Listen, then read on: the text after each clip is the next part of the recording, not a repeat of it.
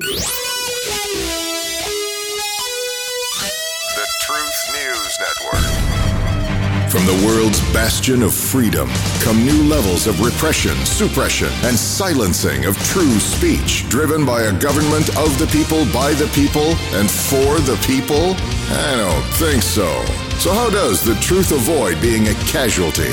It finds an ally. The Truth News Network. And your conductor on this Underground Railroad is Dan Newman. Well, good morning to you. Happy week. Yeah, we're in Christmas month. The time to celebrate, the time to be happy to be with friends and family. This is a good time of year. For most folks, it is a good time of year. And I tell you what, we have so many things in our nation going on around us for which we can be upset and be sad. Let me just let me just challenge you right here. Your life is going to be as bad as you let it be. Did I really say that? Yeah, I did. I meant it. It's only going to be as bad as we allow it to be. We make choices, and if we make choices to look at our worlds like it's all bad or more bad than good, that's the way it's going to be. Our perception is the reality for us, folks. This is a really tough time of year. We say this every year when we enter Christmas month, December, because of memories. Everybody remembers all the good things, but this time of year, the bad things just seem to pop up and get in the way. And so just know this as you're looking at Christmas coming up in three weeks, make some choices today. December 6th, make some choices today.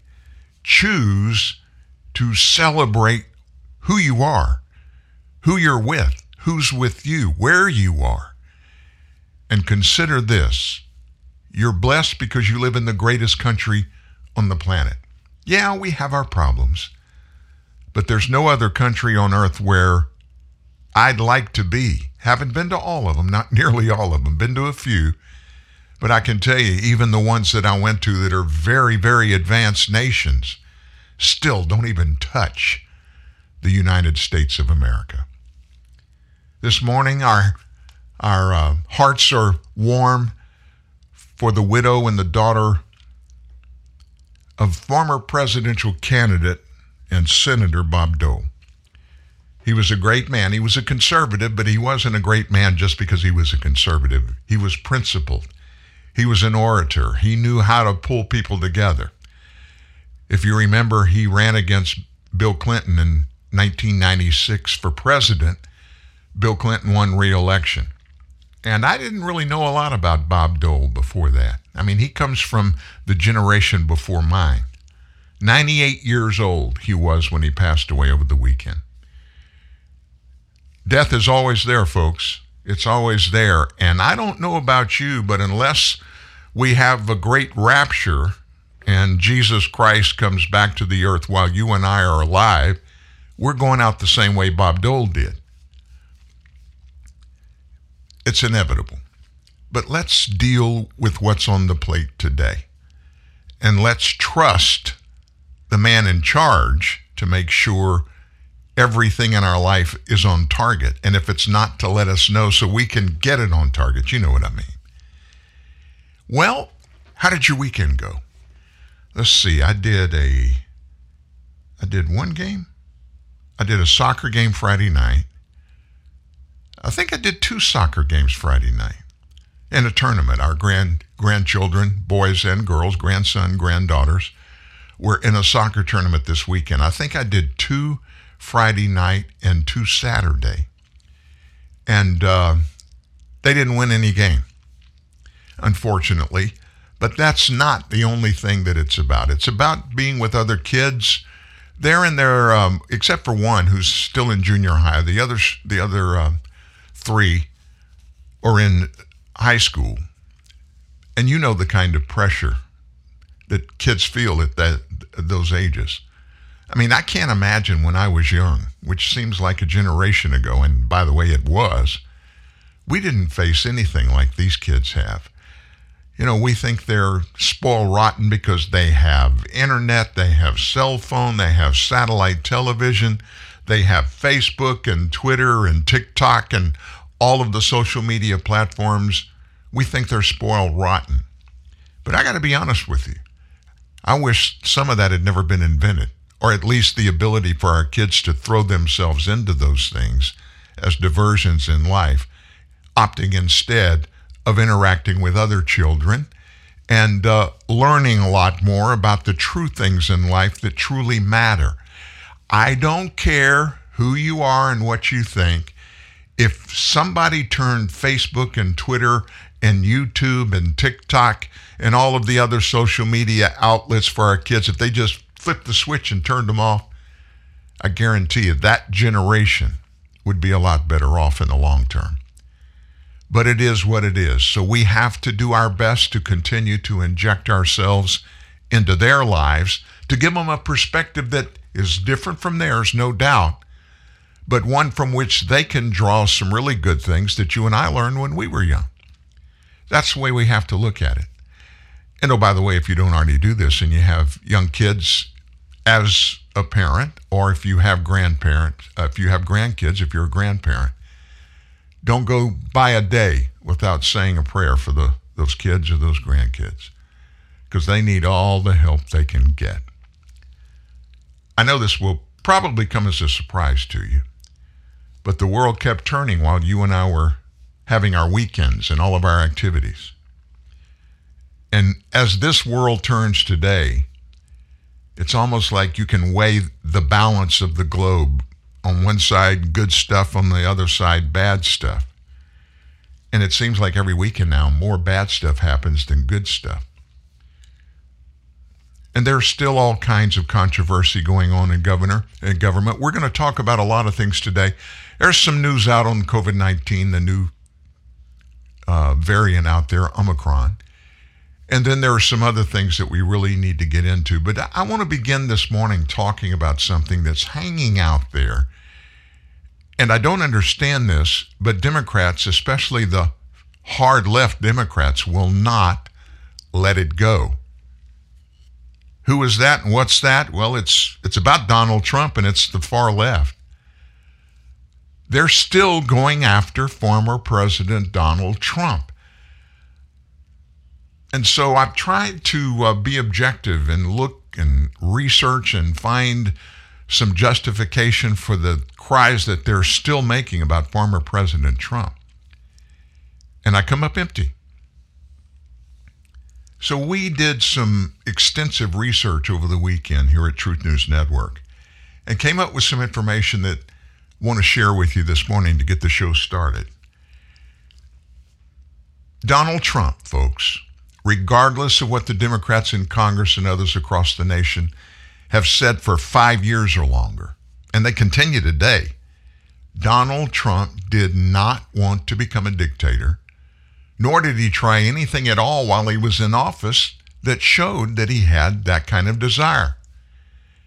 Yet the leftist media, at the behest of their masters, of course, who were those? The Democrat Party power brokers during the campaign in 2016, then during the Trump administration, and continue even now to rave about Trump's authoritarian and dictatorial desires and actions. There's no justification for it. They come up hollow when anybody asks. They start pointing to things that he said, not things that he did. And we're going to get into the entire thing. But where I want to start this morning, I want you to hear, just to remind you, some of the things that have been said in the past about Donald Trump as an authoritarian or a dictator. Great place to start. MSNBC, Lawrence O'Donnell. He even had a senator on the show, and they shared their thoughts about Trump and dictatorship. Donald Trump really seems to admire the heads of state who do not have term limits. This president is totally dazzled by Vladimir Putin, by the crown prince of Saudi Arabia, by authoritarian leaders in countries like Brazil. He gets on the phone with them and he loses it, gets all googly eyed. Joining our discussion now, Brian Klaas, a columnist for the Washington Post and an assistant professor of global politics at the University College London. Brian, thank you very much for joining us tonight. Really appreciate it. Uh, I, I want to get your reaction to, to, first of all, Donald Trump's attempt to create for himself a persona that resembles uh, the Putin persona uh, in Russia and leaders like him around the world? Well, he has a serious case of dictator envy, I'd say. um, you know, Donald Trump is somebody who uh, uh, admires dictators, wants to emulate them, wishes he was freed of democratic constraints. He's spent the last two years doing his level best to try to careen through the norms and guardrails of democracy in America with banana Republicans in Congress driving the getaway car. And it's been a car crash for the last couple of years, but there's still some damage to American democracy, and I think that's something we need to pay attention to. Um, you know, he's conditioning the American public also to accept authoritarian style politics that previously was unthinkable, and that is where he actually can do some serious damage, despite the fact that we are still a country of rule of law and that he can't simply prolong his uh, his term by two years. Uh, I want to read uh, a, treat, a, tweet by Laurence Tribe that I, I, found very powerful in relation to all of this. He said, "Can you believe the world isn't screaming about the fact that Trump talked to Putin about Mueller, but refused to talk to Mueller about Putin? Which country is 45 loyal to? What oath did 45 take?" Your reaction to that? Well, it's you know one of the main things that the president is supposed to put at the center of their presidency is to protect the United States. And at every turn, when it came to Russian information warfare attacks on the United States directed by the Kremlin, Trump has sided against law enforcement trying to protect the United States. Um, you know, to talk on the phone with Vladimir Putin and agree with him that it was a hoax when it was clearly not, and it was directed, perpetrated by Vladimir Putin himself and then to continue to praise him despite the fact that he's an authoritarian dictator, or to say that he is in love with Kim Jong un, who murders people for sport and throws hundreds of thousands of people in gulags. And just a few days ago, Trump said, I'm with him. So, you know, I think this is a pattern of authoritarian style behavior that over time does condition the Republican Party and Trump's base to accept unthinkable actions. And I think that's what's going to outlast Trump. He might lose in 2020, he might leave the White House in 2020. But that aspect of his presidency will linger on and will take root in the Republican Party after Donald Trump leaves the Republican Party or leaves the White House. Can you believe that was actually said in the second year of the Trump presidency? When you uh, do some retroflexion and you go back and see what these people had to say, the circumstances that prompted them to say those things, it's unexplainable. Needless to say, O'Donnell and his guest, one of whom, the first one you heard, was Senator Dick Durbin of Illinois, a Democrat, of course. They were dead set on perpetuating the farce that Trump colluded with Putin. And you heard the expert that was on there with Lawrence said, there's no contravention. It happened. The collusion was not a farce. And they claimed that Trump was in collusion with Putin and that he was in awe of other dictators like Xi Jinping in China. But that was just one example. I mean, we could sit here all day and play you numerous sound bites of Democrats, leftists, even a few RINO Republicans who claimed that Donald Trump wanted to be a dictator. Former President Obama he despises Donald Trump, even today. He talked down about Trump continuously, though he never faced him in a public fashion during that 2016 campaign when Trump was on the campaign trail against Hillary Clinton, or even after Trump won election. But he certainly went to great lengths to perpetuate Democrats' portrayal of Trump as one who pushed authoritarian principles. Do you remember this? Just before the 2020 election, Barack Obama, former President Barack Obama, assaulted Donald Trump about authoritarianism. He's been coddling dictators for the last four years. And now apparently he says he might declare victory before all the votes are counted tomorrow. Don't boo. Vote. That's not something you want to hear in Little Havana. Eh, or, or little Haiti. That's not something that a leader of a democracy does. That's something a two bit dictator does. If you believe in democracy, you want every vote counted. If there was a Democrat who was behaving this way, the way our current president does, I couldn't support him. A Democrat who was lying every single day. I mean, the, the fact checkers can't keep up. It's like just over and over again. You know, with Joe and Kamala, you're not going to have to think about them every single day. You're not going to have to argue about some crazy tweet that the president sent out this morning. It won't be so exhausting. You'll be able to go about your lives knowing that the president's doing his job instead of suggesting we inject bleach. Uh, that the president's not going to retweet conspiracy theories that the Navy SEALs didn't actually kill bin Laden. We're not going to have a president who goes out of his way to, to insult people just because they don't agree with him. It's not normal behavior. South Florida, we wouldn't put up with this from a, a teacher or a high school principal or a, or a, our coworker. Why would we accept it from the President of the United States? Former President Barack Obama, just before Election Day on 2020. And did you hear all the things that he brought up? Throwing rocks at Donald Trump. Most of those things, those rocks he threw, were actually rocks that had been thrown at him by conservatives when he was president. As a matter of fact, it happened over and over and over again when he was president. You know who Representative Jerrold Nadler, Democrat of New York, you know who he is. He's the chairman of the House Judiciary Committee. And just in case you forgot, we call here at Truth News Network Jerrold Nadler, we call him Penguin in honor of the character of that same name from Batman the movie, played by actor Danny DeVito. Just thought I'd throw that in in Trump's first impeachment trial. It sounds crazy to say that about any president. Oh, it was it was only his first impeachment trial. Donald Trump was the and is the only US president to be impeached twice.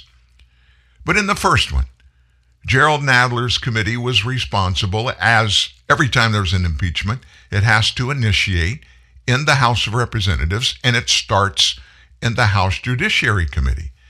Nadler's committee was responsible for doing this, the articles of impeachment against Trump. And of course, all the allegations against Trump were predicated on Democrats' single driving presumption that Trump wants to be a dictator. Here's Nadler in the Judiciary House Judiciary Committee hearing. So whether you think Congress is behaving well or badly, whether it's popular or unpopular, if you want a dictator, then you subvert the ability of Congress to hold the accountable to hold the executive in check. What is central here is do we want a dictator? No matter how popular he may be, no matter how good or bad the results of his policies may be, no president is supposed to be a dictator in the United States. When I hear colleagues of mine arguing that, co- that Congress is unpopular, and therefore obstruction of Congress is a good thing.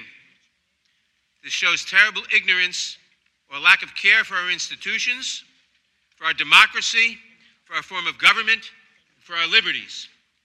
I, for one, will protect our liberties, will do everything I can to protect our liberties, our democracy, our free and fair elections, and the separation of powers that says Congress and the President and the judiciary check each other, and no, nobody can be a dictator. Nobody can be a dictator. And of course, you got to remember this. We could we could sit here all day and play you audio bite after audio bite of numerous people from the left doing this ex- exact same thing. What were they trying to do? They weren't trying to scare Donald Trump because there was nothing there to scare him for. Everybody pretty much knew that. But that doesn't matter they were driven by political cause. And what is their political cause? At the time, folks, it was singular in nature. Only this to destroy the man that is in office that, according to their thinking, didn't deserve to be there, and he foiled their plans, Obama and Joe's plans that they initiated and got in place during their eight years in the presidency and the vice presidency because Hillary Clinton was supposed to take the baton. They were going to pass it to her. And then another generation of hard leftists would be in the White House for at least eight years. Trump comes in and he started doing the exact things that he promised the American people that he was going to do. He's the first presidential candidate in my lifetime that I can remember while campaigning all the things that the campaign, the candidate, was promising during their campaign. He either did while he was president or he only stopped getting it done because Congress wouldn't go along. Everything else he did. And a huge segment of the American people saw that and they felt the same way I did. And many of you. This guy is going to he's going to be the real deal. And he was. He wasn't politically appropriate in many people's eyes, but what he was was honest. And he was doing his best that he could for the American people. So why is the push to portray Trump as an authoritarian continuing even today? After all, Trump was impeached twice, wasn't convicted either time by the Senate, and was defeated, and I'll put defeated the word in quotation marks because the book's out.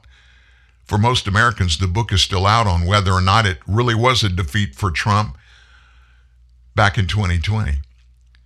Why did they continue the charade? Well, we're going to answer that question in just a few minutes. But first, as you heard Nadler in his address, um, hearing the cries of dictator aimed at Trump, they continue even today after he beat the impeachment trials. But even after he, he's been out of office for almost a year, those allegations against Trump, they're still going, folks. Why is that?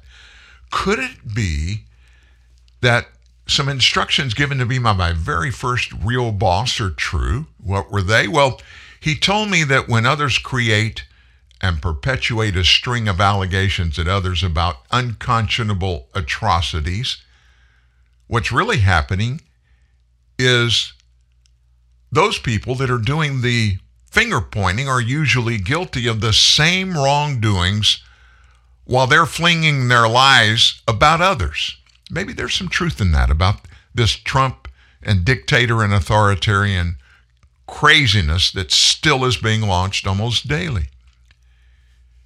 Do you remember a time when any other president has so arrogantly and purposely pushed for the violation of federal laws?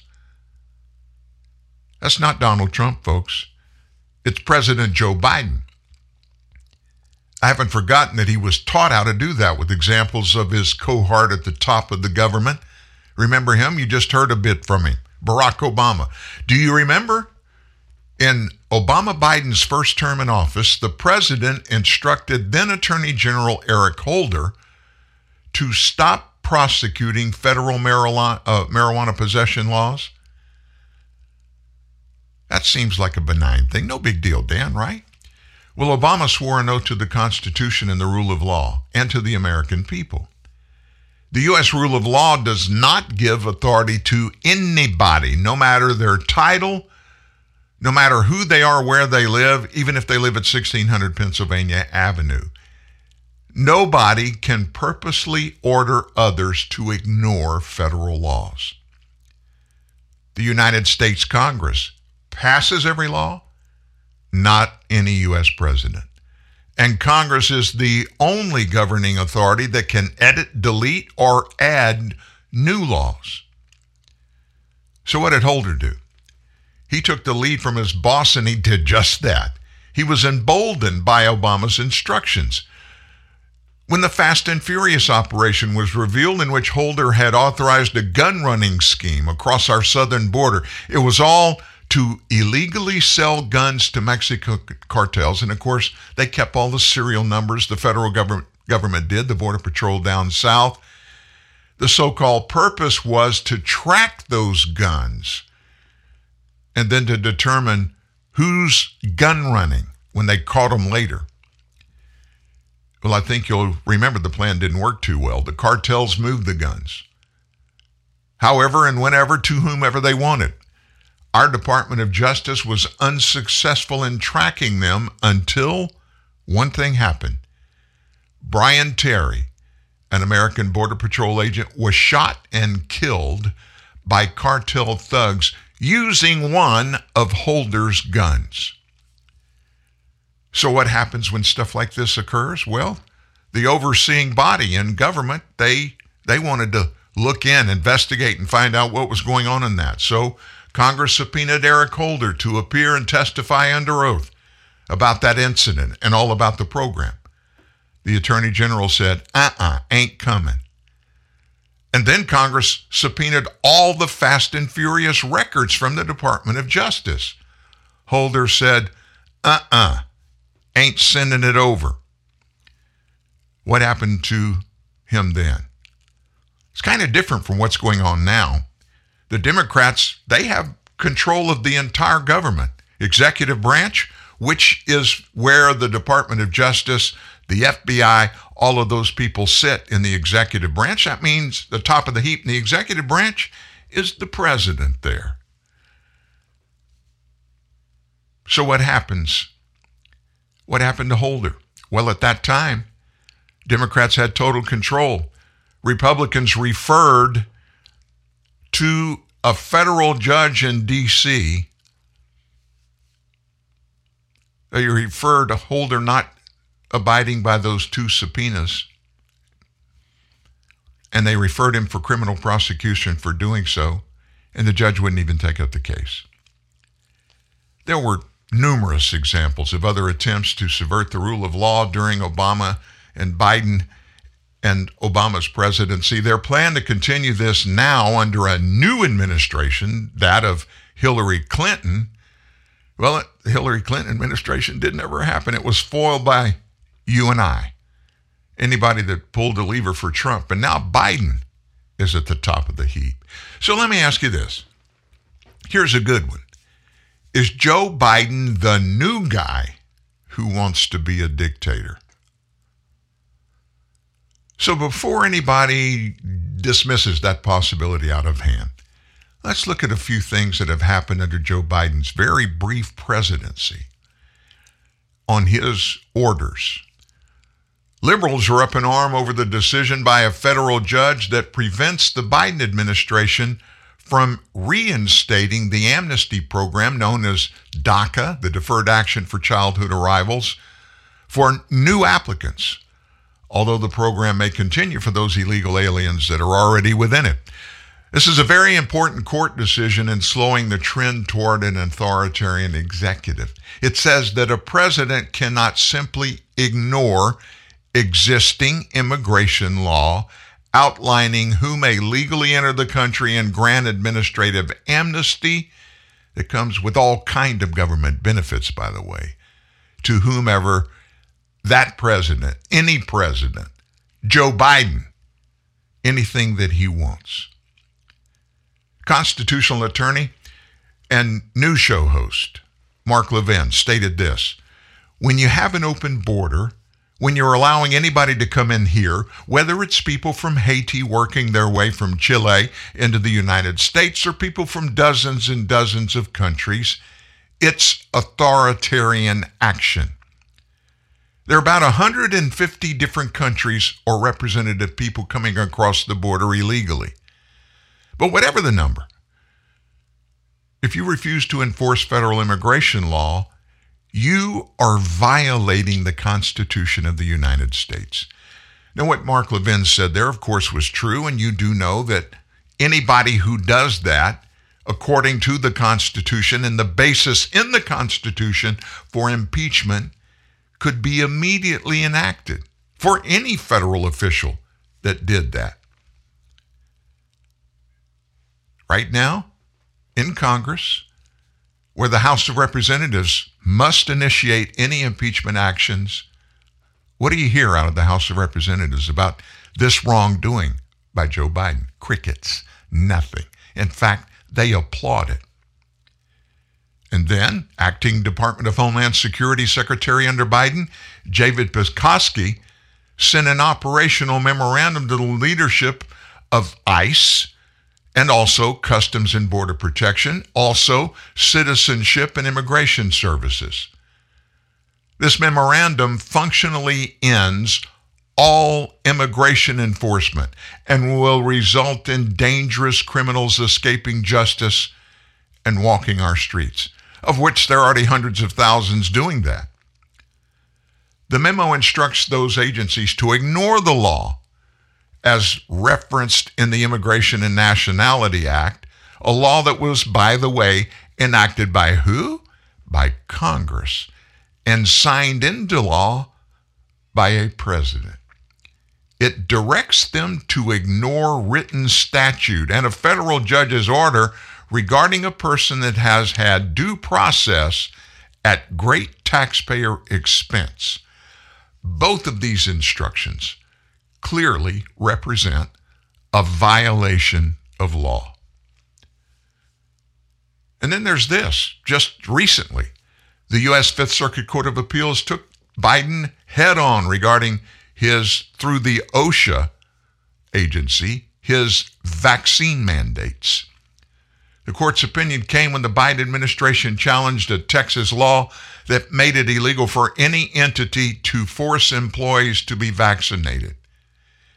Here's what the stay read in part quote, The court affirms that the act that created OSHA was not and likely could not be, under the Commerce Clause and non delegation doctrine, intended to authorize a workplace safety administration in the deep recesses of the federal bureaucracy to make sweeping pronouncements on matters of public health affecting every member of society in the profoundest of ways.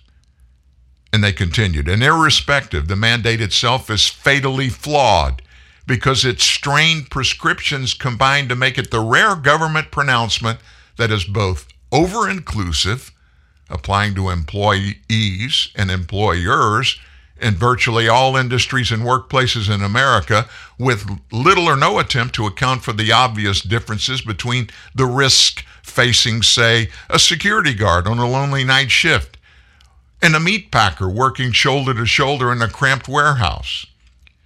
And at the same time, it's under inclusive, purporting to save employers with 99 or more coworkers from a grave danger in the workplace while making no attempt to shield employees with 98 or fewer coworkers from the very same threat. Biden is rooting out all the rules and regulations that his predecessor established in the defense of religious freedom. In early November, just last month, the DHS rescinded Donald Trump's rule that protects religious foster care and adoption agencies. Biden seeks to cut off federal funding to any such agencies that do not conform to his LGBTQ agenda. Doing so is a direct violation of the U.S. Constitution First Amendment. Biden authorized the, the DOJ, Department of Justice, to implement plans to, through the authorization of the FBI, coordinate with local and state law enforcement authorities surveillance of U.S. parents across the country to identify those who are inclined, I love that word, somebody's inclined to take physical actions against education administrators and authorities. The instigation of these instructions by the president. That alone was a plethora of parents across the nation. This is the reason for it, he said, who lawfully and peacefully executed the First Amendment rights to freedom of speech, and that gave them and anybody a right to confront public school board members for their implementation of textbooks, videos, lectures that included sexual perversion, homosexuality, nudity, and pedophilia without even discussing it with parents to get their input. Let me just wrap it up. If any of the hundreds of thousands who read this story today, if anybody listening in, anybody reading, anytime later, today or afterwards, if you want to provide material evidence that shows that former President Trump actually instigated any actions as president that showed authoritarianism or that he was seeking sole power overall in this nation, respond to the written story on our website with the evidence of that, and we're going to publish it. Numerous people who voted for Trump once or twice had issues with him. I personally did not like his messaging process. But after even sent him a letter requesting it, sent a letter telling him showing my total support. But after a month or so, I realized something. His messaging methods resonated with tens of millions of Americans who long for someone in the White House who could knowledgeably speak to the needs of the bulk of Americans, not just a few, and then did just that. Trump was her guy. No logical person can argue that Democrats, and most Democrats, are set on seizing total control of our institutions, our corporations, and our lawmaking system to do that to perpetuate their universal power and authority in government permanently. Again, if you disagree with that, I welcome anybody to show and present evidence that proves otherwise. Send it and we'll publish it. So, what do we have here? Today, we have a Democrat Party that is tyrannical. They want to change. They want to change our voting system so they can never lose elections. They want to nationalize red states so they can't put in their own voting systems. And that's just, I mean, that's just a glimpse. Just think about everything else they're doing. We now understand why our forefathers were so forceful to guarantee the federal government never took the power of government from the American citizenry. They codified that by drafting the first 10 amendments and adding it legally into the U.S. Constitution. And those 10, the Bill of Rights, tell the government what the people will never give up to the government. Now, because of what you heard and read today, if you're reading this story, if you're listening, you should tremble a little bit. Tremble. I said that, the T word, tremble not the possibility, but the probability that this administration is seeking to diminish the rule of law and along with it, the balance of the rights that are owned by the American people. Think about it this way. I'm going to ask a question to end this. Is there anything the Biden administration and this Congress, anything anything they have done or tried to do to expand individual liberty? And it's an easy answer, folks. You can't name a single thing. Why can't you name a single thing? Nothing Joe Biden has done.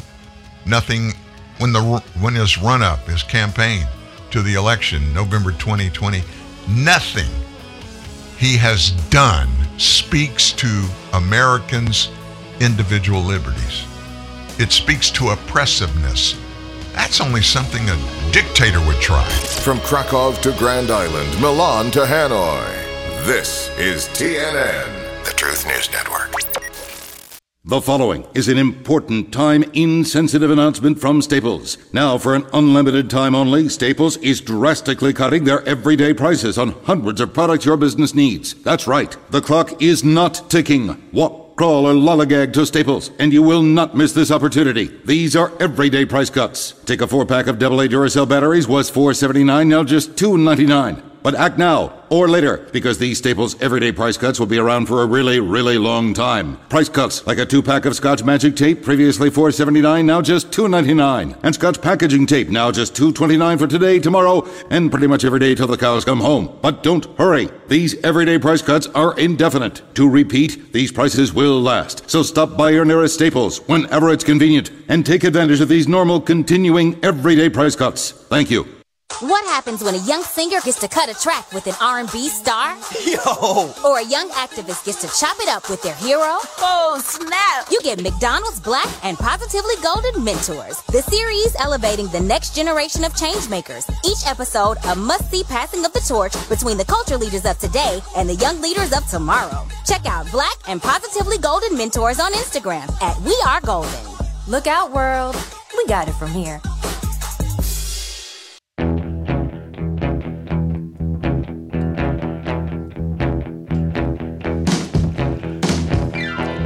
It's interesting at the top of the show in our intro, I talked about this being a month of positivity, you know, a month of giving, a month of sharing and being together. And then we jump right into this thing. And I think it's it's important for everyone to understand.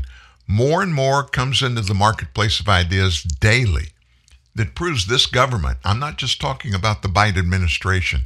I'm talking about the Pelosi led House, uh, the Chuck Schumer led Senate, even a lot of the um, administration offices and operations like the Department of Justice, uh, the Attorney General, Merrick Garland, he's in the tank far left. Somebody's telling him all the things to do. And I got to be honest with you. If I had an extra thousand dollars, I would almost be willing to bet that Eric Holder from the Obama conclave there in D.C. is calling the shots in the Department of Justice. Really, I can't see Merrick Garland. Have you seen him testifying before Congress? Did you pay attention to those Senate and House hearings that he went to last month and he testified? Many of the things the members of Congress were questioning him about, things that had his signature on them, documents, memos, he didn't know anything about. And that could only happen if, if it was one of two things, or maybe both. One, he was too stupid to remember and has cognitive disability. The other is if he really didn't know. Somebody was doing it in his name and putting it out. Folks, that's a scary scenario for all of us out here that think that government has got to take care of us and that they're going to take care of us. So, what is Joe Biden actually doing? Well, let's just talk about what he has done and he's disavowing that he has done. First, he took credit for the drop in the wholesale oil prices through his largest ever release of oil from the Strategic Petroleum Reserve. You remember that last month? Oh, I'm going to save the world. I'm going to put enough oil out of the U.S. reserves that we have. You know, we have it stored up for a rainy day. And of course, it sounded, I mean, it was millions of barrels. I forget what it was 50, I think, 50 million barrels. That is a lot of oil. But when it comes to U.S. consumption, that's only enough uh, oil for a little over two days. And he said that at the same time he was encouraging India, Japan, the UK, even China to do the same thing. Though he did admit that China hadn't done it yet. this, he said, caused oil and gas prices to drop, saying, since the end of October, the average weekly price of gasoline on the wholesale market has fallen around 10 cents. Well, of course, there's nowhere, and it hadn't fallen 10 cents, 10%, folks. The actual price, at the pump where you and I pay, there was a blip when it went down 2 cents and then it's dropped a little since then, but that's not from the oil he put out in the marketplace. That's from market requirements. Free market goes up and it goes down. Meanwhile, of course, no word from him or anybody else in his administration on their war on domestic oil and gas, including canceling the Keystone XL pipeline, ramping up regulatory uncertainty, what did they do and how did they do that? Proposed an economically devastating methane rule. At the same time, he's encouraging Russia's Putin to produce more energy and giving them the green light to Western Europe's growing dependency on Russian national gas by dropping efforts to prevent the completion of Putin's Nord, Nord Stream 2 gas pipeline that's under the Baltic Sea. That's the one that Trump put requirements on that stopped that from being done. Why would any president let Putin have more power over Europe, our allies? That pipeline flows through Russia. Let's don't get away from oil. We continue. Biden claimed that retail gas hasn't fallen as much as they should. The prices, retail prices typically lag declines in wholesale prices. So he said this I've asked the Federal Trade Commission to consider whether potentially illegal and anti competitive behavior in oil and gas is causing higher prices for consumers when they don't need to be that high because the wholesale prices have come down so much. So we can assure the American people Americans are paying a fair price for gas. This um, artistic deflection from facts. It's a well worn political playbook. When politicians and the bureaucrats they empower take measures that make energy more expensive through things like requiring special gas formulations discouraging the construction of additional refinery capacities, preventing new oil production, carbon taxes, etc. Those are all Biden things, by the way. It results in what? Higher cost of energy. That's the point. That was the goal all along. But higher energy costs are unpopular with the public, so they've got to invent a boogeyman so they can deflect the public attention from their own complicitness in causing these higher prices. How did they do that? They claim the companies have engaged in collusion. Kind of like Donald Trump couldn't beat Hillary. The only way he could do it is colluding with Russia. The modern oil and gas refining and distribution industry is very competitive, folks. As a result, these investigations amount to no more than theater. When she was California's Attorney General in 2016, VP Kamala Harris launched an investigation claiming oil producer price collusion, while that state's Governor Gavin Newsom did so again in 2019. And both investigations found there wasn't any. And then what about this supply chain thing? Now, Joe tells us the supply chains are sped up, his words. Stores are well stocked. Biden's next whopper happened a minute later as he was talking up his administration's efforts to fix the supply chain. The shelves of our stores are going to be well stocked, he said. We've sped up operations at our ports. For example, the ports of LA and Long Beach, the two busiest ports in America, over the last month, the number of containers left sitting on the docks for over eight days is down by 40%. What does that mean? It means that the products are no longer sitting on the docks. They're getting off the docks, being loaded into trains, into trucks, into vehicles to get them to the store shelves for Christmas. This is an incredible success story, he said. And then he added this We're heading into holiday season in strong shape. We averted this potential crisis by figuring out what needed to be fixed. And when we brought together the people that had the capacity to fix it, or at least alleviate it. So let's get back to the main claim bolstered by data that shipping containers sitting on the docks for over eight days is down by 40%. Well, the number of containers not moving out of the heavily unionized, regulated, and notoriously non automated ports of Los Angeles and Long Beach could drop because more are moving out. Or the number could drop for other reasons. Here we go. Facts matter. On December 1st, it was reported that vessels' wait times in Southern California are averaging 26 to 30 days compared to Houston at 2 to 6 days. But the smoking gun comes from a shipping industry publication that just happened to report on November 30th that, quote, the Port of Los Angeles is forecasting import volumes in the week of November 21st to 27th to drop 41.1%. Why? Because U.S. import volumes were at least temporarily easing, as most pre holiday cargoes have already shipped, and many Chinese factories were operating at about 60 to 70% capacity because of power and labor shortages.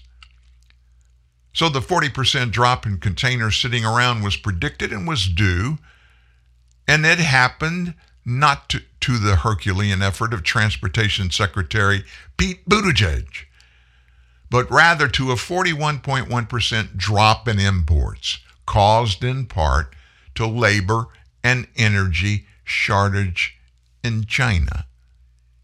That's an uh oh, another one for President Biden. And then, oh gosh, the gross one, this Build Back Better program that's over at the, the Senate. Build Back Better will cut cost, he said. He claimed that this massive proposed spending bill would address the need to cut costs further for U.S. families. This would include lower costs for child care. A family of four would see $7,400 in tax cuts and savings, he claimed. Biden said this would be done. How? Well, he's going to, I love this, ask corporations and wealthy Americans to pay their fair share. So, what's their fair share? Well, he defined it for them. Paying a minimum 15% tax that would, among other things, pay to provide universal preschool for every three and four year old in the nation. What's better? Biden asks lower taxes or better educated workforce in the future. there are few, if any, studies that account for socioeconomic factors that even suggest that preschool bestows any lasting academic benefit.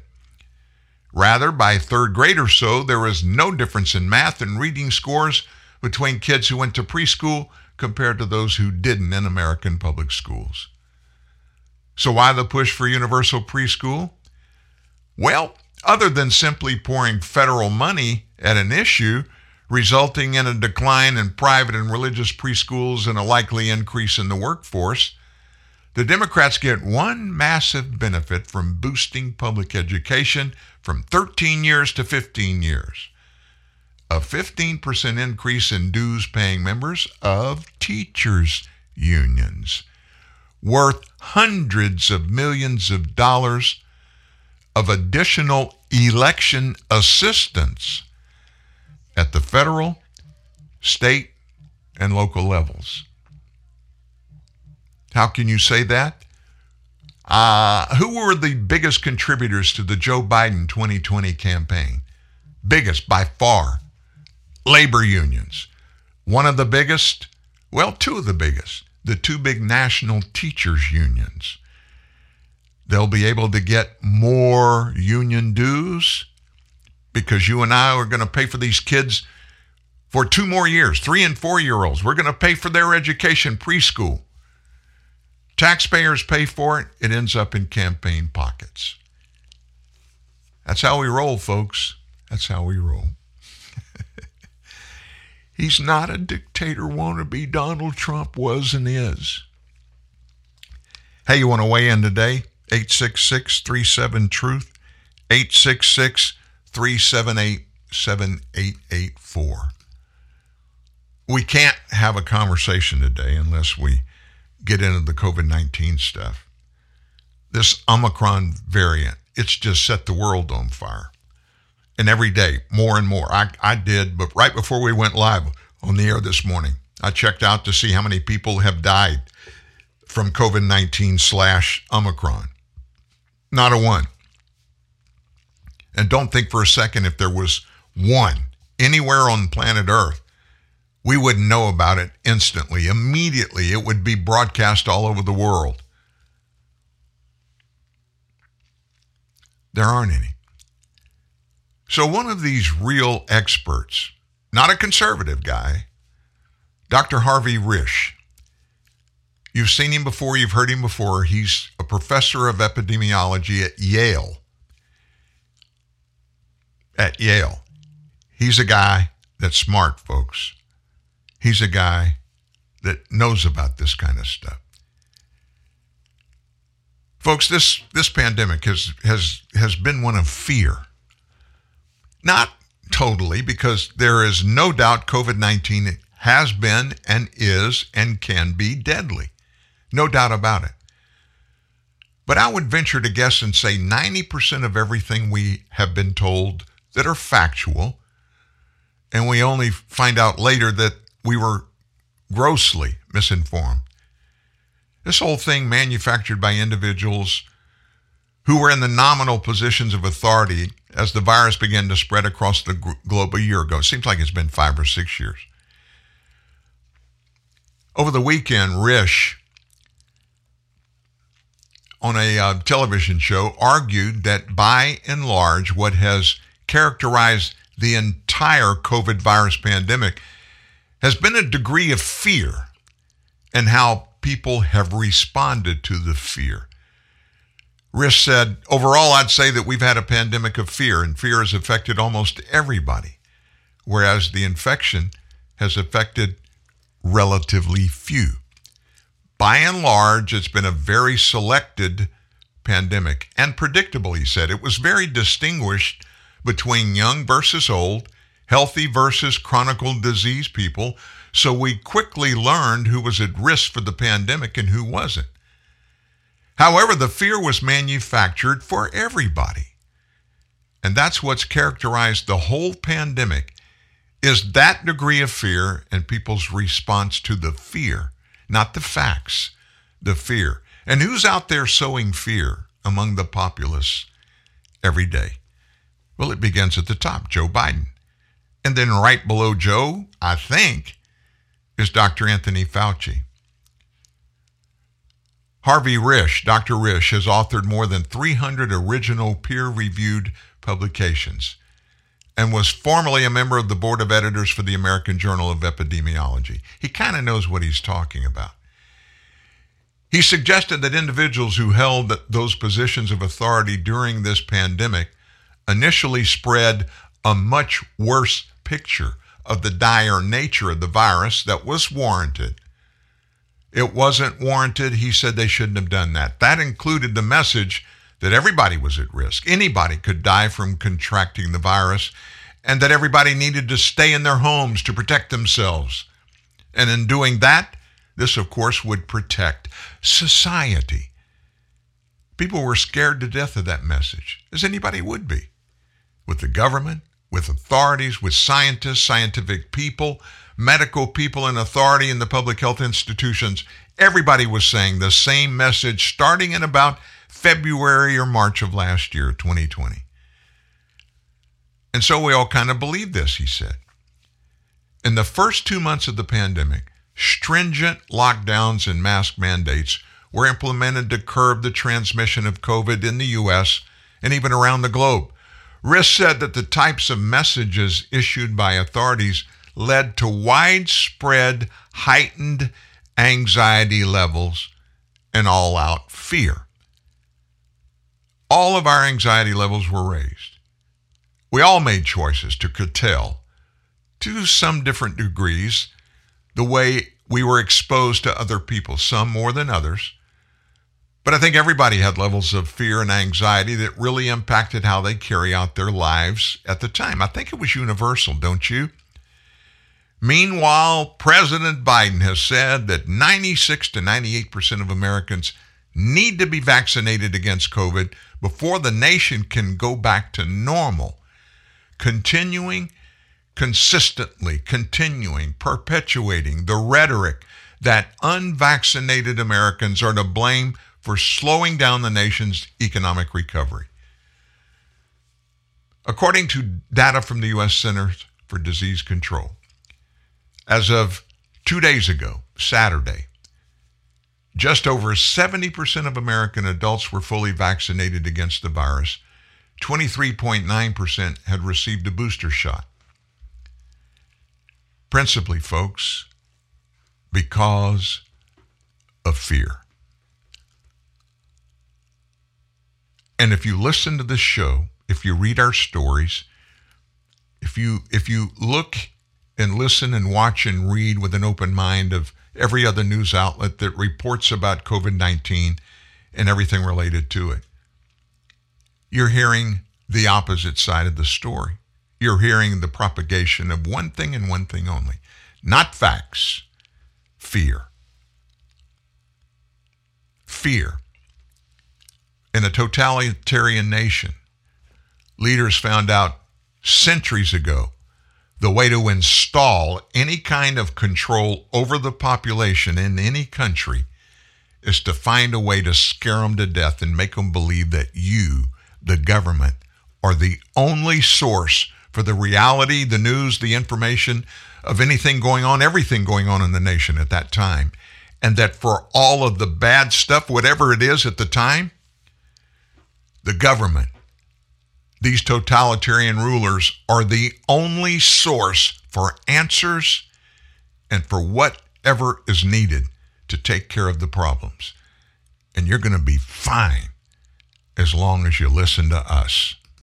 Hi, welcome to the Subway ad for the $3.99 six inch sub of the day. How do you want it? Secret DJ set. At a retirement home? Weird. I like it. DJ sandwich in the house. What he say? Italian BMT 399. I call the EMT. Turkey breast 399.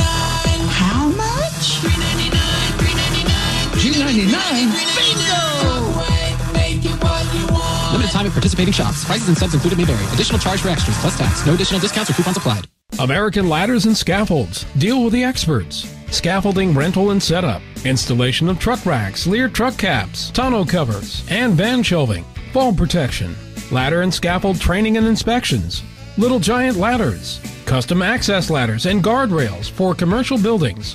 American Ladders and Scaffolds. Delivery everywhere, every day. American ladders and scaffolds. We take you higher. We take you higher. Nowadays, it's more important than ever to know the value of a dollar, or three, or four, or five, or even six. New Dunkin' Go-Tos now with brews. Tasty breakfast combos that give you more bang for your bucks. Get a wake-up wrap with sausage and a medium hot coffee for $3. A bagel with cream cheese spread and a medium hot coffee for $4. A bacon, egg, and cheese croissant with a medium hot coffee for $5. Or a power breakfast sandwich and you guessed it, a medium hot coffee for $6. Dunkin' Go-Tos now with brews. America runs on Dunkin'. Participation may vary. Exclusions apply. Limited time offer. What up, y'all? It's DJ Envy, and I'm teaming up with Turtle Wax this summer to make sure your rides are clean, shiny, protected, and even disinfected. Because whether you're hitting the streets or heading out on the highway to the beach, Turtle Wax will make sure your vehicle is looking, smelling, and feeling amazing. Turtle Wax is the only brand that I trust with my fleet of supercars. And y'all know how many cars I keep in my garage, right? Check out turtlewax.com to learn more and be sure to buy now at turtlewax.com or anywhere you shop for car care.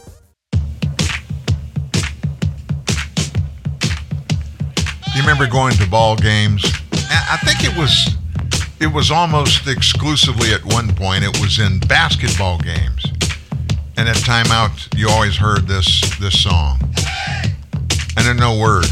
There's well, there's a few of those hays. there we go. Sounds like college basketball to me. Oh, great memories there. Hey, do you know that as these coronavirus vaccines and boosters they proliferate across the US that many millions of Americans are still living under very strict mask mandates principally in major cities and even entire states and on all types of public transportation. That's per federal government mandate. In fact Biden was scheduled to lift the uh, mandate for being masked on trains and planes, but in the face of this new horror show, the Omicron, he left the mask mandates in place. In many cases, folks, there's no plan that has been revealed to roll back these mask rules. Washington, D.C. still has a mask mandate for indoor public places, no matter your vaccination status. So does Los Angeles County. Oregon, we find out over the weekend, has a mask mandate regardless of vaccine status for indoor settings and outdoor settings where social distancing isn't possible. Washington state mandates masks indoor and at outdoor events with 500 or more people. Illinois has a mask mandate for indoor settings. And just that incomplete list of cities I gave you and states encompasses about 30 million people. The CDC also recommends vax people wear masks indoors. Can you believe that? That is unfreaking believable to me. You wear a mask indoors. In most places, it may make sense if it's in a big crowd, but indoor and outdoor, uh, I just don't get it. CDC Director Rochelle Walensky argued for mask wearing just last week, said it can help reduce cold and flu risk as well. The CDC mandates that anybody who uses public transportation or flies commercial got to wear a mask, regardless of transmission rates. Many of these mandates were snapped back into place amid rising cases over the summer after the vaccines first became available. But as cases start to plateau, experts say COVID may be here to stay at some level. Many are asking whether it's time to get rid of such measures unless the United States would never return to normal. We may have a baseline rate of COVID cases hovering around where they are now in the Southeast forever. That's Marty Makary. He's a professor at Johns Hopkins. He said in an interview over the weekend, We're entering an endemic phase. And the question we need to ask as a society is do we want a perpetual society with people masked? In the context of what we know here, what we know, from the scientist. And I say the word scientist with a bit of hesitation because what I'm about to tell you actually is published at the CDC website, and it is a comprehensive analysis of 47 different controlled laboratory tests, 47 of every type of mask, medical mask or other kinds of mask in existence at the time and currently today. 47 different ones. Each of those 47 different test results clearly state cloth mask and any other kind of mask besides an N95 mask in which the user is using oxygen with that mask there is no other kind of mask that is effective at stopping COVID 19, either transmitting or receiving. That's from the scientist. That's from the scientist himself. Dr. Anthony Fauci last week. I represent science, he said on his website. No, you don't. Mask mandates don't work. And the emotional and psychological devastation of having your face covered forever and those of the people around you are devastating. We don't even know how deep that runs. But what we do know, because of the science, masks don't work. Yet here we are. We're masked up. Let me tell you what else apparently is not nearly as effective as we were told. At least 10 cases of COVID have been reported on a Norwegian cruise line that disembarked from New Orleans. All of the crew members, all of the passengers taking part in the cruise have been fully vaccinated for COVID 19. That's the two shots, no matter what vaccination they receive. And that's from the Louisiana Department of Health. They didn't reveal the conditions of those who are infected with the virus, but every person that has the virus has been double vaxxed. Governor John Bel Edwards, the Louisiana Department of Health, the City of New Orleans, and the Port of New Orleans are aware of this and working, we're told, closely with the CDC to initiate existing COVID 19 agreements and protocols with the cruise line. The Norwegian breakaway cruise ship left New Orleans November 28, making stops in Mexico, Honduras, Honduras, and Belize. They were set to reach New Orleans on December 5th. That's according to its itinerary. Authorities with the Department of Health stated that more than 32 pe- 3,200 people were on the boat. Norwegian Cruise Lines has been adhering to appropriate quarantine and isolation protocols as new cases and exposures have been identified aboard this vessel. Everyone on board is going to be tested for COVID before leaving and will be provided with post exposure and quarantine public health guidance by the CDC. Those who test positive will either travel to their homes or self isolate according to CDC guidelines. And what the heck is going on here? I'll tell you what's not going on here. Our government officials are not being truthful with us. They're not being truthful, folks. They're not giving us the facts about this. And what are they doing? They're scaring us to death. They are scaring us to death. And that, my friends, is what their purpose is to scare us to death. Oh my gosh. And then there's the story about this, this COVID 19 patient that was in the hospital really dying from COVID 19. He's an elderly guy, but he's not dying anymore. He has recovered. Listen to this story. Why did he beat COVID 19 when he was he was scheduled to die. They had no hope for him. Well, it happened after a court order that allowed him to be treated with the drug ivermectin. Oh no. Oh my gosh. Remember that that drug for farm animals. And he got treated with ivermectin besides he was being told by the hospital in which he was staying his family was that they were not going to give him ivermectin after an Illinois hospital insisted on giving him remdesivir, and they did, and the treatment failed. His life was saved, but not until a court ordered that an outside medical doctor be allowed to use ivermectin to treat him. Over the hospital's strenuous objections, they went to court to try to stop it.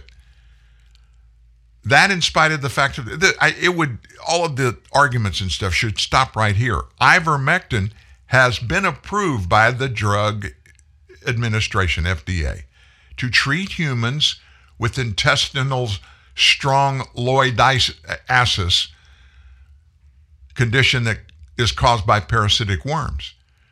Some topical forms of ivermectin have been approved to treat external parasites like head lice and for skin conditions such as rosacea. The drug is also approved for use on animals. Remdesivir, remember this? It's been given emergency use authorization only by the FDI, FDA. It's still in EUA status for treating certain categories of human patients that have been hospitalized with COVID. But the use of ivermectin to treat humans suffering from COVID has become controversial because the FDA hasn't approved its so called off label use to treat the disease. Critics have long accused the FDA of dragging its heels, being dangerously overcautious and indifferent to human suffering in its approach to regulating all pharmaceuticals. That was a criticism that led to then President Trump signing the Right to Try Act in May of 2018. That law, according to the FDA, quote, is another way for patients who have been diagnosed with life threatening diseases or conditions, who have tried all approved treatment options, and who are unable to participate in a clinical trial to access certain unapproved treatments. So, because of that, medical doctors are free to prescribe ivermectin to treat COVID, even though the FDA claims that its off label use could be harmful in some circumstances. No laboratory testing no mention of the fact that in 2015, the inventors of ivermectin two doctors won the Nobel Prize for Medicine. But the FDA claims that its off label use, ivermectin, could be harmful in some circumstances. The drug most definitely saved that guy's life because his condition changed immediately after he took ivermectin. Sun, Ni, 71, who was visiting the U.S. from Hong Kong to celebrate his granddaughter's first birthday. He got sick with COVID, within days was close to death. Hospitalized October 14th at Edward Hospital in Naperville, Illinois. His condition worsened dramatically and quickly. He was intubated, placed on a vent just two days later. Ni's only child, Man Kwan Ni, who holds a doctoral degree in mechanical engineering, she did her own research, found out her father should take ivermectin. Of course, what do you do then? You go talk to the doctors. Against the daughter's wishes, the hospital refused to give him ivermectin and denied access to a doctor from outside the hospital that was willing to come administer it. Daughter went to court.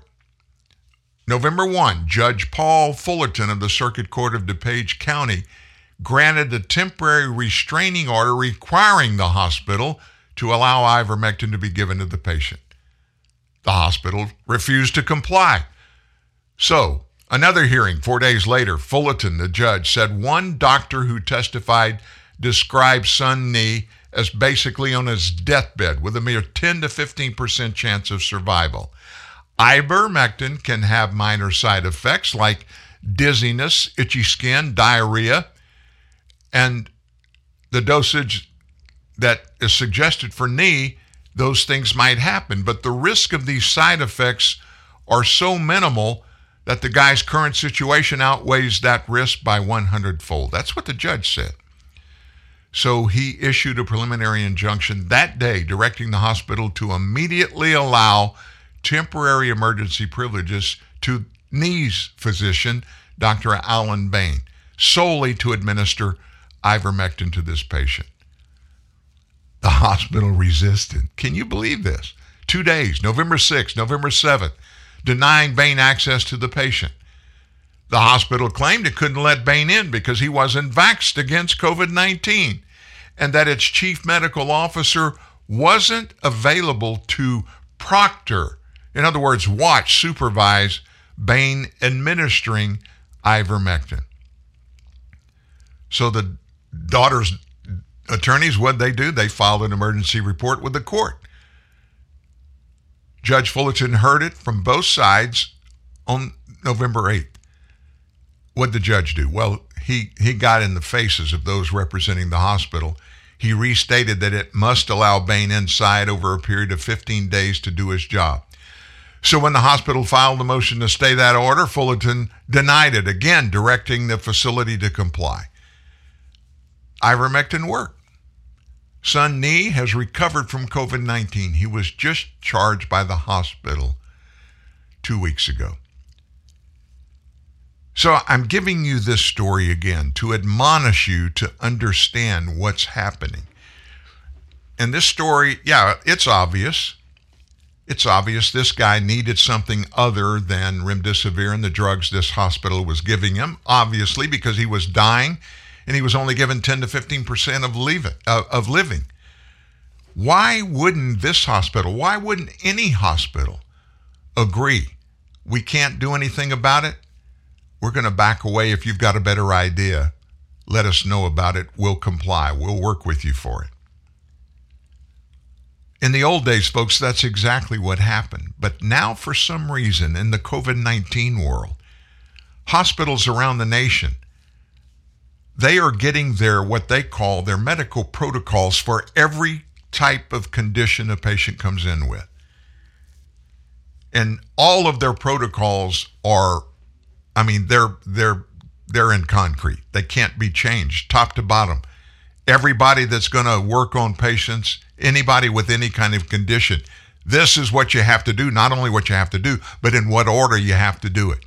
And they're ironclad. They will not stray away from that. And the scary thing is now even if it means you're going to die, they're going to refuse you the ability to make a decision for your loved one or even the patient for anything that is outside their in concrete, set, hard, unchangeable protocols.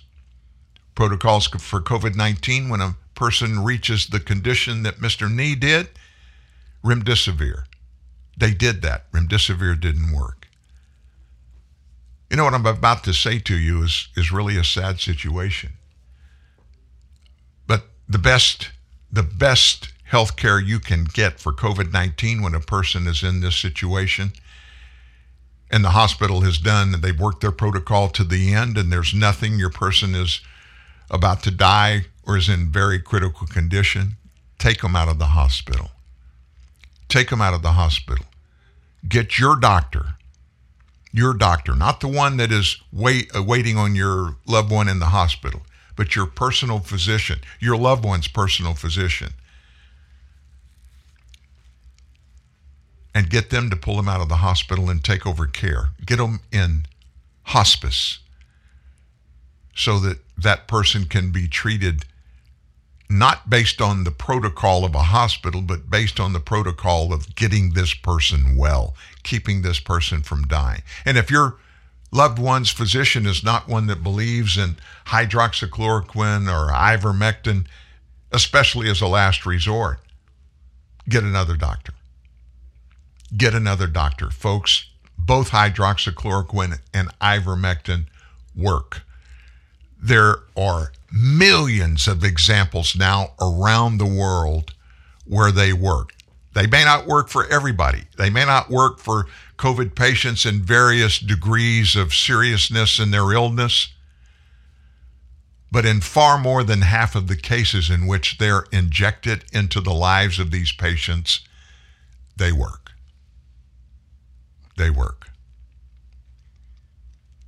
So, in the shadow of this uh, I won't say dictator wannabe, but authoritarian wannabe, Joe Biden, regardless and in the wake of what he said about Omicron travel bans for those nations in southern Africa, he got blasted around the world for. One of the one of the nations he included was Mozambique. And according to the doctor in an African country, not Mozambique, but one right there, no case, not a single case of Mozambique. In Mozambique, there was no Omicron there. No hospitalization anywhere in the southern part of Africa for COVID 19. Not one. So Biden and Fauci, they both started getting some heat over here. Like, why the heck are you doing what you're doing? You need to reconsider it. In fact, people around the world, they blasted, in many cases, blasted Joe Biden for putting in those travel bans. There was no evidence to justify it. So Dr. Fauci yesterday, as he always does every week, he makes the rounds or he goes to one of the big Sunday morning talk shows. And I like, he got politically correct. I like what he did.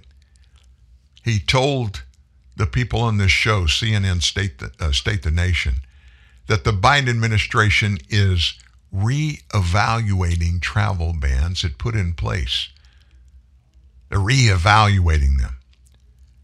Fauci said that the administration feels very badly about the impact caused by the travel restrictions imposed on South Africa and a handful of other neighboring countries, and said the administration is reevaluating the restrictions on a daily basis.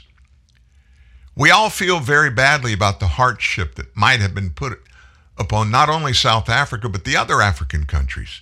And for that reason, in real time, literally on a daily basis, we're reevaluating that policy. You and I both know why that policy was put in place in the first place. Fauci told him to. Fauci told him to. Joe Biden last week, when he was questioned about all of the people that were giving him information and who he responded to and who he spent time with and who he talked to, he laughingly said, I guess number one would be Tony Fauci. My wife would say maybe shouldn't be, but maybe it's Tony Fauci. You know good and well Fauci's the one that told Biden, shut him down. Southern Africa shut him down. Don't let him come to the U.S. In response, dozens of countries around the world, including Australia, Brazil, Canada, Iran, Japan, Thailand, European countries, closed their borders or imposed restrictions on a slew of southern African countries. Not because of facts, because of political partisan narrative from the COVID god, Dr. Anthony Fauci. Now he'll tell you if I if he was sitting here and I accused him of that, he would say, "I don't have that kind of authority. I couldn't do it if I wanted to do it." No, but what he does, he's in the ear perpetually of Joe Biden. And what he does, he has that impact. Biden himself said he talks to Fauci all the time, maybe even more than Dr. Jill. You can bet Fauci put that in Biden's craw and that's why it was done. We're going to take a break. When we come back, we're going to show you one more paradox, one more thing that we're watching happen in the Biden administration. It's it it's not devastating. I don't think it's it's uh, life critical or anything like that, but it it illustrates Joe Biden is not the one he cannot be the one making all these decisions. He relies on others. Who the others are, I don't know. But I can tell you this if I was sitting on, say, the House Judiciary Committee or the House Oversight Committee or even the parallel committee in the U.S. Senate, I would demand to know who is in Biden's ear. Where and from whom is he getting the instructions that he's putting out to people Americans at every ilk. Who's calling the shots? One thing I can tell you it ain't Joe Biden. We'll dig in after this.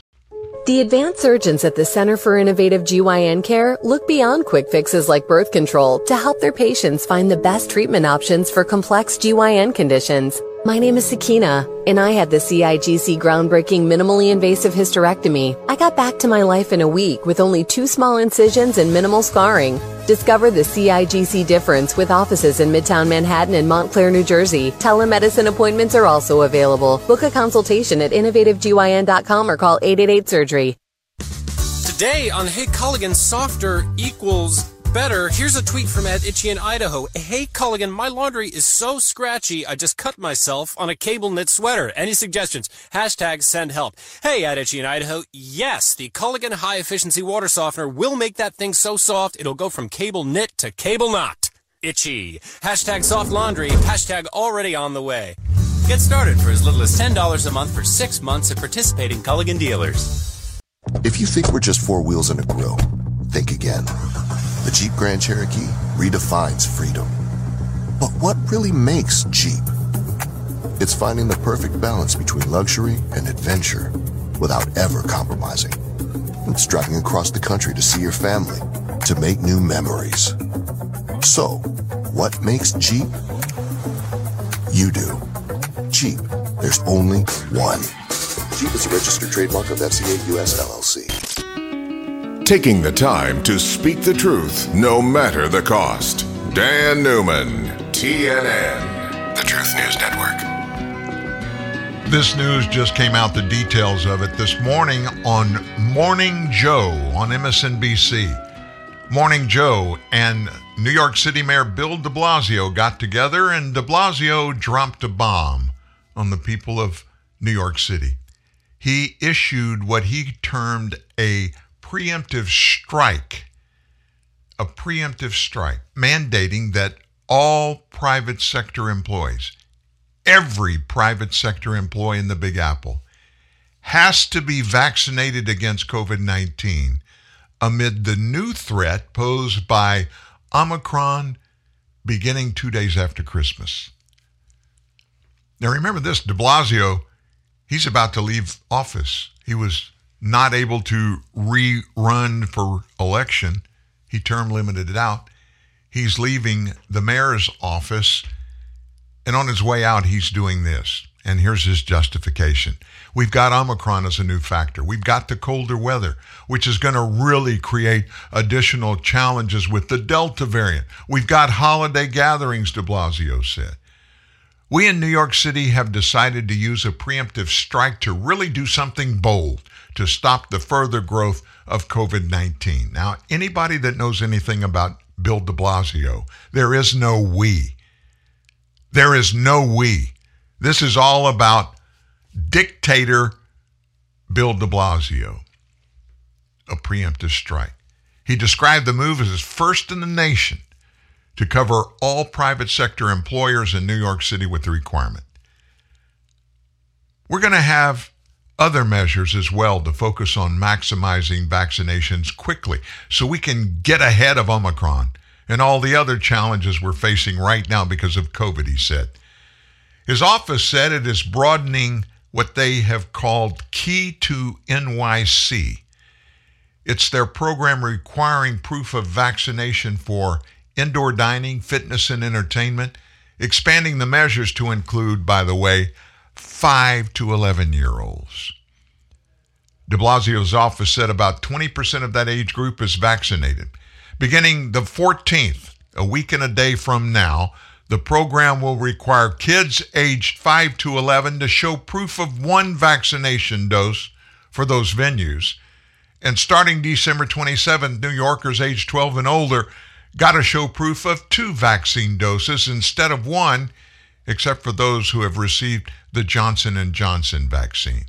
Get that shot by 1214 for our youngest New Yorkers, de Blasio's press secretary tweeted.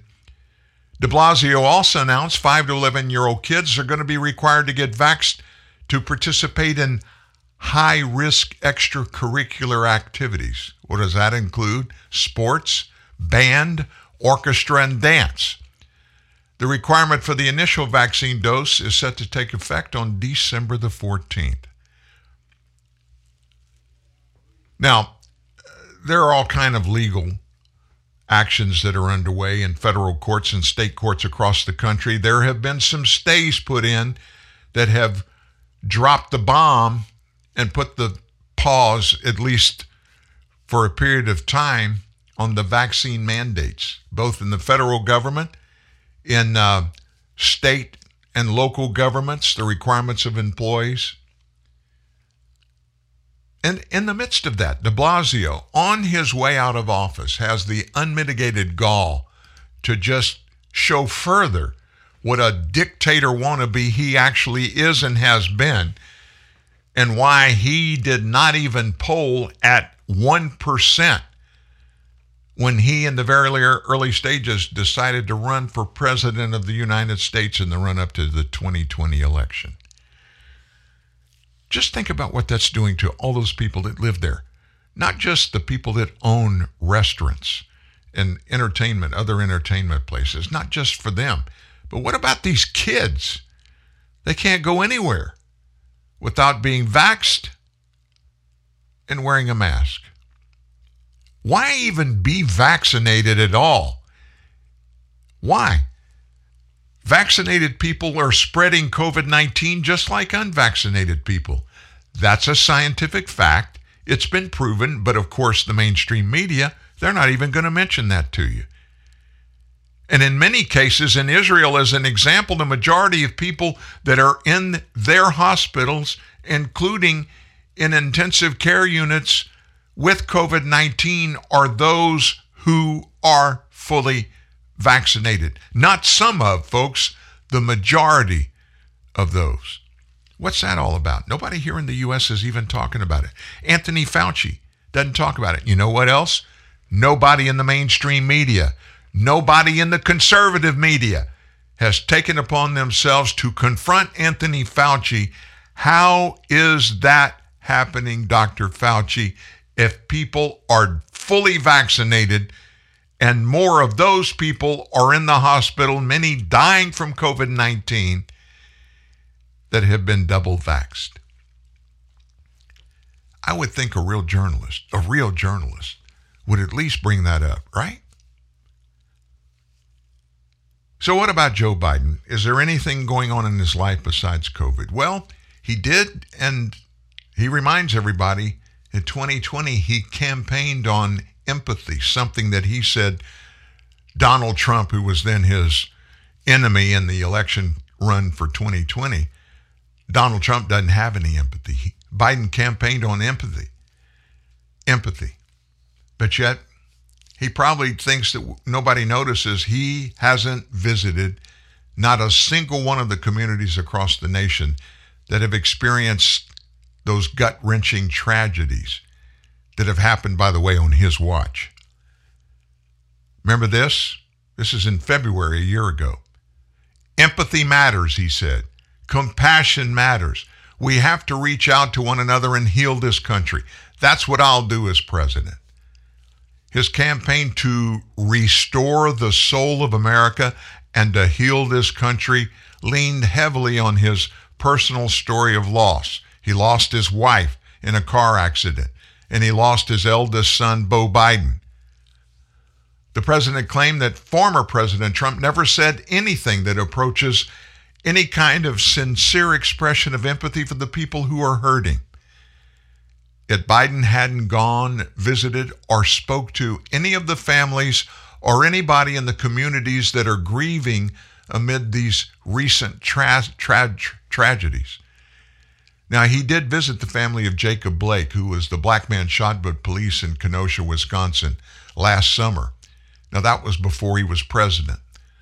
Liberal media outlets spread the false narrative that Blake was unarmed and that Black Lives Matter movement seized on the shooting as evidence of its political narrative. Of course, that wasn't the truth. The news media just dropped that fact after it was revealed BLM was lying. They just said, oh, by the way, he didn't have a gun. He did visit Atlanta after a shooter killed eight and wounded one at three different spas in that city back in March. He condemned the brutality against Asian Americans, although the shooter said he was motivated by fighting sexual addiction, not by race. But since then, Biden hadn't gone anywhere. Remember this? November 21st, Darrell Brooks plowed into the Christmas parade goers in Waukesha, Wisconsin. Six have died, 62 others injured seriously. Yet last week, White House Press Secretary Jen Psaki said that while the White House has been in touch with officials there, the president has no plans to visit the scene of the tragedy. It's not something that I have a trip to preview at this point in time, Psaki said, noting that any president going to visit a community requires a whole lot of assets and requires taking the local people's resources. That kind of goes along with it, don't you think? Well, after that tragedy in Waukesha, Biden, he flew to North Carolina. He flew there to celebrate a Friendsgiving with U.S. troops and then he jetted off to Nantucket for six days to celebrate Thanksgiving with his extended family at the private compound of a billionaire.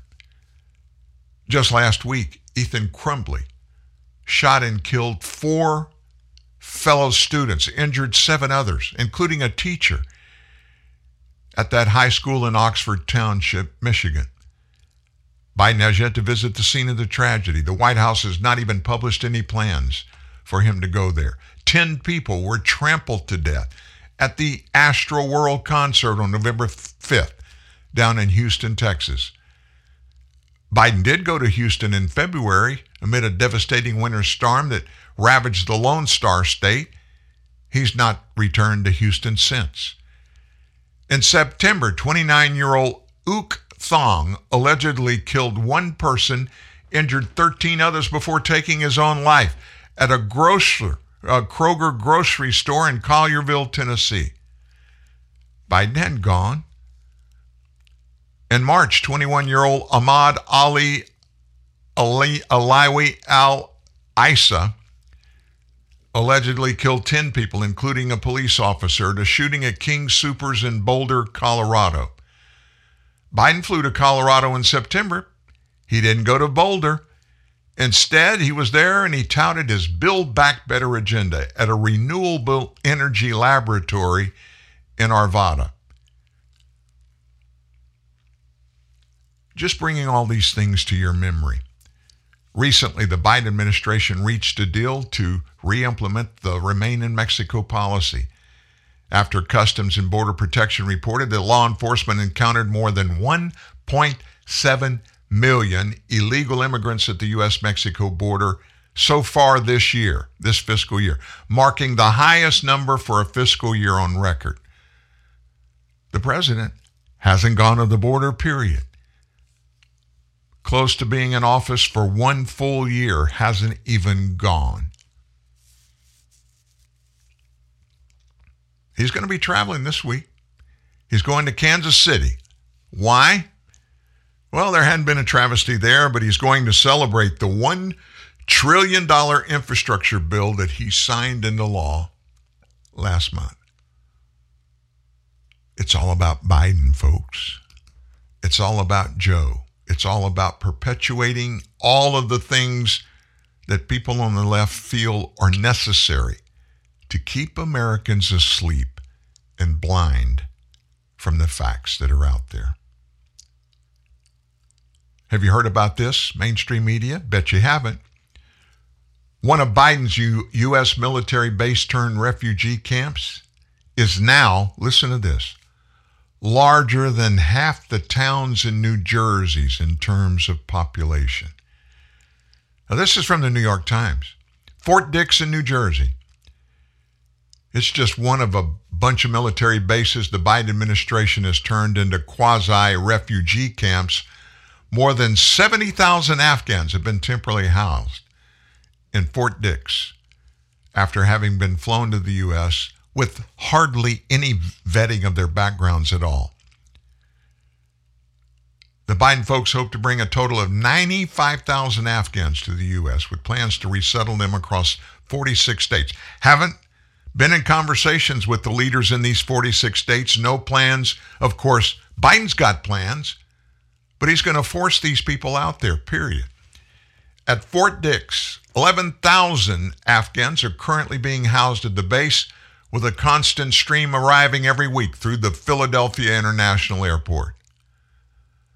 The New York Times reported this. After fleeing Afghanistan as the Taliban seized power, she and her mother and four siblings were routed through Germany before they got to what has become known as Liberty Village, a community that swelled nearly overnight to hold a population larger than half the towns in New Jersey.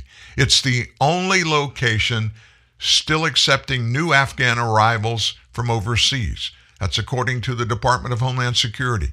It's likely to be among the last sites to shut down based on its housing capacity and its proximity to Philadelphia. That's the main U.S. port of entry for the new arrivals. As many as four plane loads of Afghans continue to arrive in New Jersey every week from overseas safe havens where 3,300 people are waiting their turn to enter the U.S. To date, now this is according to the data released through last Friday, the Biden administration has resettled roughly 36,000 Afghans across the U.S. since September, with another 37,000 Afghans still temporarily living on these U.S. military bases awaiting their resettlement. At Fort Dix, 3,500 Afghans have left the base for resettlement in the country.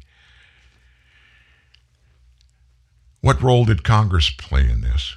What role did the people's voices have in these decisions that have been made arbitrarily? How does that fit into the rule of law? What does the Constitution say? Well, I can tell you what it says. It says that no individual has this kind of authority. Nobody can do this. That's why we have the United States Congress. That's why we have 535 people up there they don't represent the people of Afghanistan. They don't represent anybody that lives at the 1600 Pennsylvania Avenue residence. One more bit with more, more, one more inclining to lean towards that than towards the American people. Joe Biden in that scenario is just one of us. And yet, this government, Democrat Party led House, Democrat Party in power in the Senate they defer everything to Joe Biden. He's doing all of this without legislation authorizing it. He's not even revealing or talking about any of these things until after they've been done. You get this right. Now, let me tell you what has begun to happen. First of all, there have been a multitude of these Afghan resettled people across the nation that have been committing crimes. Many of them very serious crimes. One of those Afghan people was arrested for raping a young girl. That's just one example. Basically, the media are covering up a bunch more. But forget about the immigration thing for just a moment. We've only got 15 minutes left in the show today. Let me drop another bomb on you. There's been a federal audit. A federal audit found problems with 20% of Election Assistance Commission grants to aid states with 2020 voting amid the pandemic. You remember that last fall? Congress, when they approved the CARES Act, which was, we were told, the COVID 19 relief package, the Election Assistance Commission they got a little bit of money $400 million in grants, 326 million of which has been accounted for so far. The Government Accountability Office, they're the watchdogs, the financial watchdogs of the U.S. government operations in all 50 states and even around the world. They reviewed how the Election Assistance Commission spent and monitored their grant money in a November report that was published over the weekend. It always comes over the weekend when nobody's looking or listening, right? House re excuse me.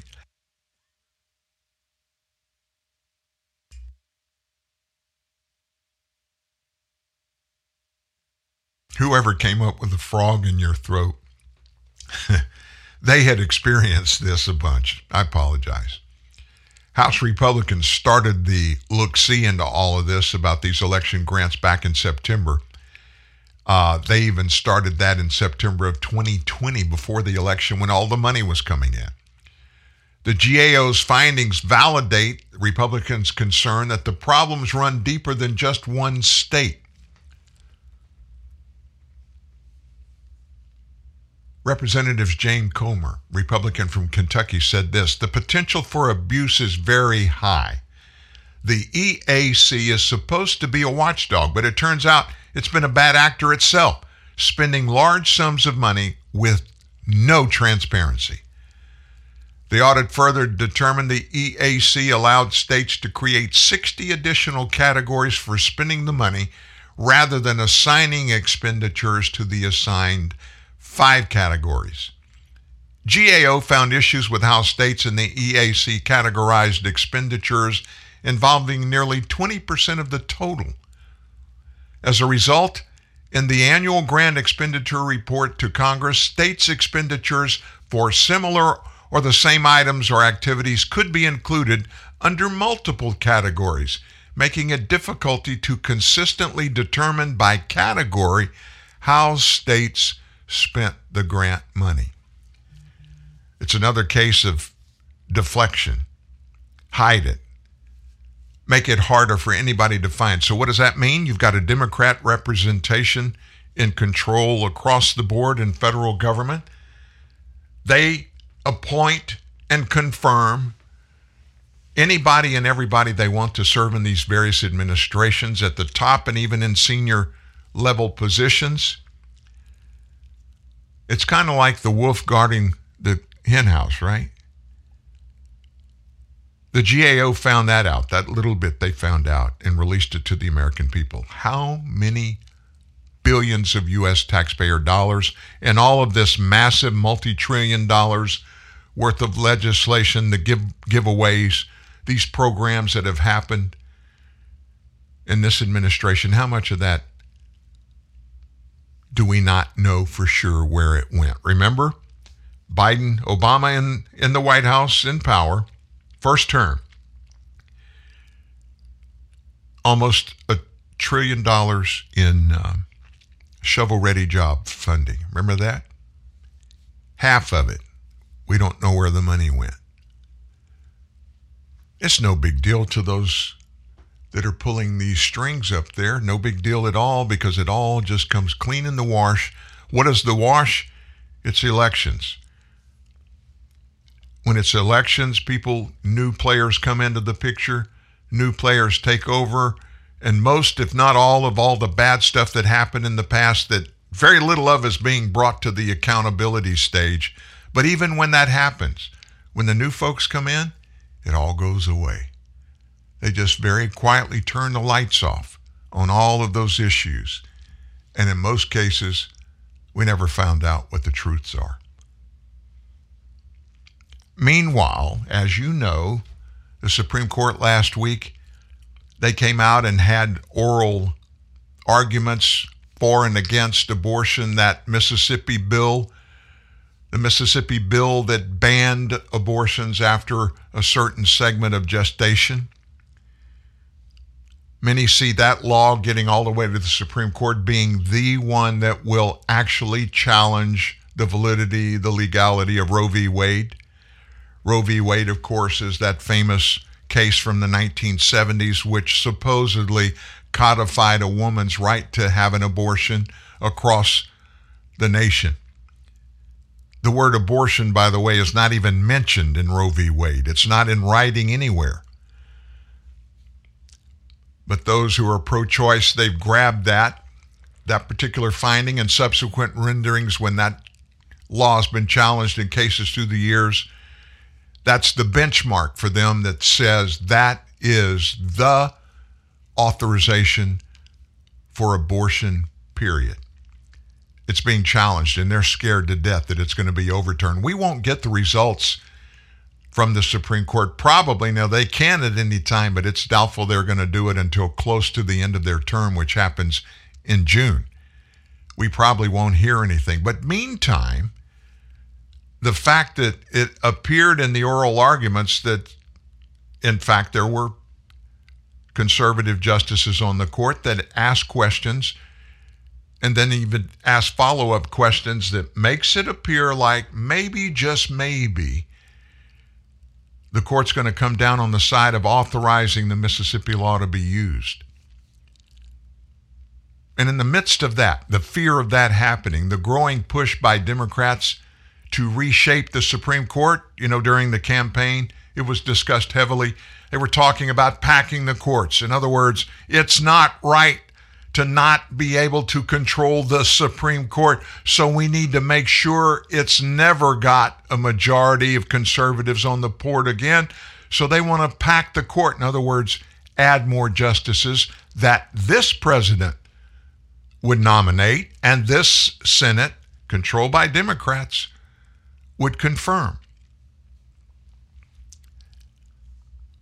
They're raising the cries again. And this is coming when many people are out there, and this scares Democrats even worse. Many people are out there are saying, hey, it looks like this court is going to take on or tackle maybe not all of, but at least this part of Roe v. Wade and make it okay for Mississippi to ban abortions after 15 weeks of gestation. Folks, getting rid of Roe v. Wade won't make abortion illegal across the country. What it will do is turn that back to the different states. The, each state would decide. So if you live in a state and you want to get an abortion, even if this is determined that abortions are not legal, which I don't think it would, but even if it did, that doesn't mean you can't go to another state and have an abortion if you want to.